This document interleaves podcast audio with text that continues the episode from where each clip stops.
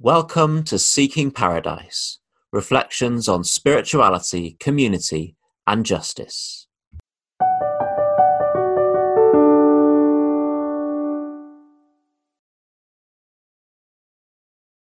I rather think this culture doesn't have a healthy relationship with death. It's such a taboo. We don't want to talk about it and we don't like to deal with it. For me, I think this has shown up so clearly this year when thousands have died and we dwell on it so little. We talk about it so little. We talk endlessly about whether you can buy a kettle from Tesco and not at all about the trauma we're all going through as a society, as a world. I, find it genuinely shocking. I really do. I see a whole society in denial, in distraction from facing its pain. And when we don't face our pain, when we don't deal with our trauma, it just manifests in different ways, in unhealthy ways there's such a taboo around talking about death in our society that there's been a movement called death cafes, which is places, events that happen where you're allowed to talk about death. Because where do you talk about death? What conversation is it okay to talk about death, to bring a conversation about other people's death, about my own death?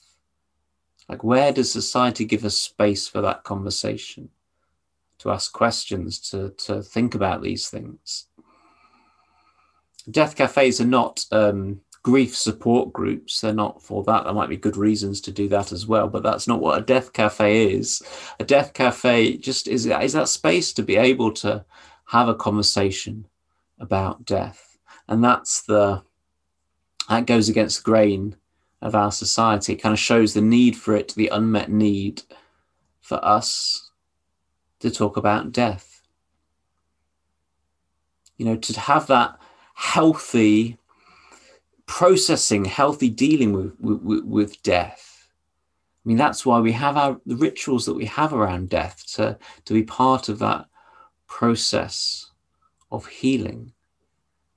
The ritual, the rituals we have around death help us to deal with that trauma in a healthy way and in a communal way, in a way in which it's not just an individual holding of pain, but it's a communal holding of that, that missing and that mourning and that grief. So I want to ask where are our rituals of mourning in this season of pandemic? Next Sunday is Remembrance Sunday, and, and that is a ritual time of mourning the war dead. But where is the ritual time of mourning for those who have died in this pandemic? The more than a million people worldwide. Where is the national minute silence? Where is the declaration of national mourning for what's going on? And what has been going on. Maybe it will come, maybe right now isn't the moment for it. Maybe it will come in the future. I hope it will come. I hope it will come. I hope there will be something like a Remembrance Sunday to remember the deaths from this pandemic. And in a practical way, there will be reasons to raise money for those who will be permanently disabled by this disease. So there will be reasons to, to remember and to mourn as a community in a communal way. That's why this All Souls Sunday feels so important, I think, this year. This is a time to remember the dead, to remember that the dead are still with us, that we hold a relationship with the dead. Some cultures do this better than us. If you look at Mexico, they have the Day of the Dead with celebrations, rituals, uh, going to the family graves, decorating fam- the family grave, the ancestors, having a picnic at the graveside, maintaining that relationship with your ancestors. Because, of course, it's right to acknowledge the relationship we have with our ancestors, the relationship that we still have with those who have died. Maybe not all of them are ancestors, but those we've known, those who have died, we're maintaining a relationship with them. They are gone, they are died, they are dead. But also there is the continuation of a relationship. As that May Sarton poem so powerfully demonstrates, we have this sense of, of being woven with the dead, though also unwoven. There is this, this, this, this relationship, this interwovenness, as well as a sense of that being broken, but also not broken at the same time.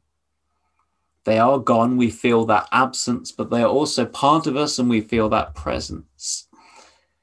Death is real, we shouldn't deny it or downplay it, and the pain of it is real. But it is good to have a time when we say, as has been traditionally said in this season, that the walls between the world of the living and the world of the dead are thin at this moment. And we're aware of that. And we choose to create a time where we remember and we hold that presence of those we have loved, those who have died, we are holding and keeping our awareness of their presence.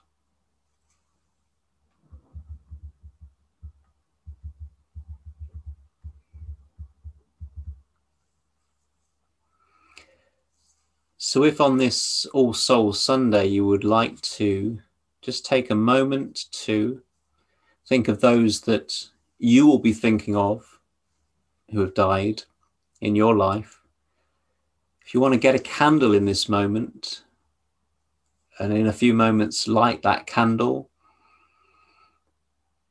maybe this can be a time for you of just taking a minute to light a candle and to remember those who've died.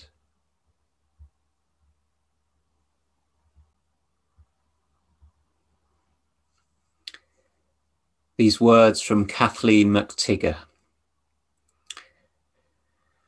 In the struggles we choose for ourselves, in the ways we move forward in our lives and bring our way forward with us, it is right to remember the names of those who gave us strength in this choice of living. It is right to name the power of hard lives well lived. We share a history with those lives. We belong to the same motion. They too were strengthened by what had gone before. They too were drawn on by the vision of, white, of what might come to be.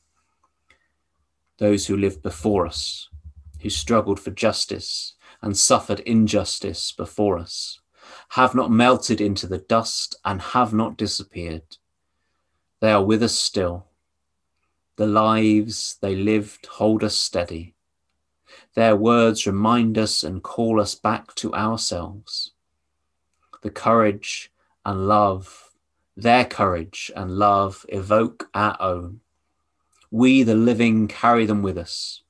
We are their voices, their hands, and their hearts. We take them with us and with them choose the deeper path of living.